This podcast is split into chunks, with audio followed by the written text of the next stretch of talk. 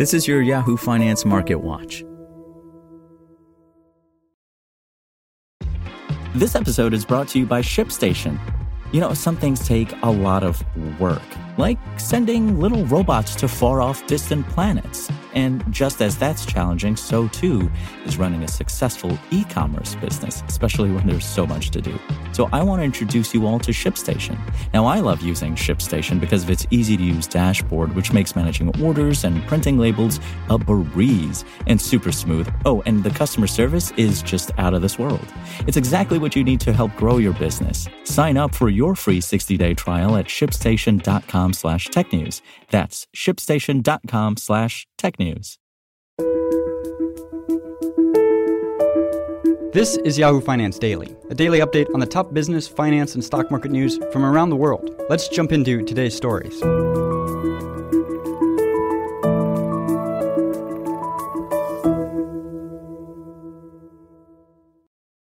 Stocks rose on Thursday as investors looked beyond a weak set of economic data and a mixed batch of corporate earnings results. Traders also considered a Federal Reserve decision that signaled the central bank was still looking for the U.S. economy to recover further before adjusting its monetary policies.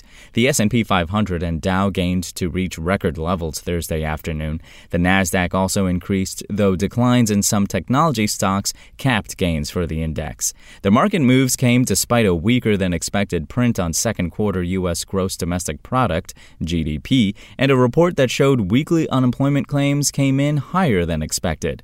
It remains a question mark whether the coming deceleration in the economy's advance from peak growth will be a soft landing or perhaps something more sudden and potentially more jarring for companies and consumers. Chris Rupke, chief economist for FWD Bonds, wrote in an email Thursday morning, "Keep your eye on consumer and business confidence." Shares of Facebook dipped after the company said it saw a sales deceleration in the second half of the year and suggested an Apple iOS app tracking update would negatively impact its core advertising business. The comments overshadowed what was otherwise an estimates-topping second quarter report, with revenue growing far more than expected as the broader internet advertising industry recovered further.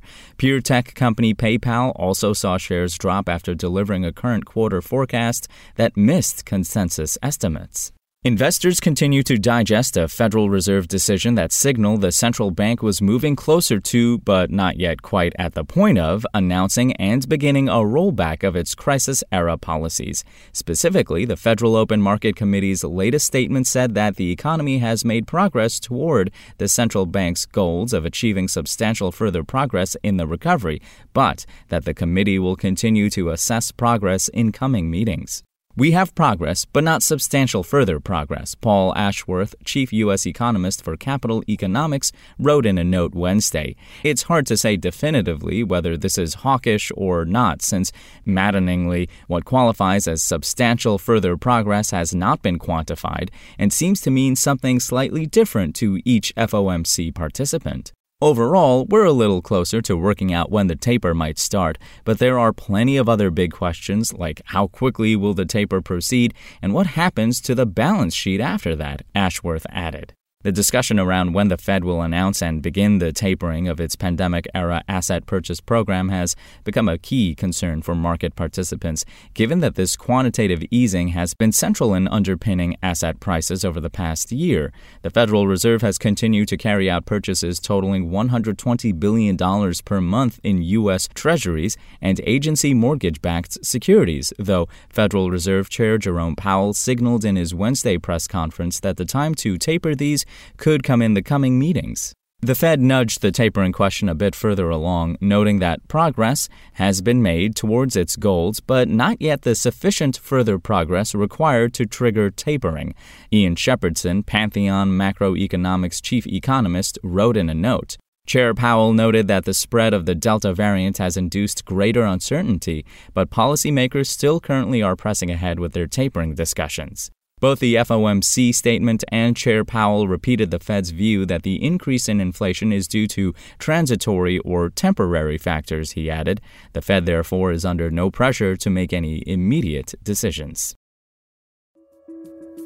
For more live coverage of business, finance, and stock market news, please visit yahoofinance.com. We'll be back tomorrow morning with your daily update. So until then, thanks for listening.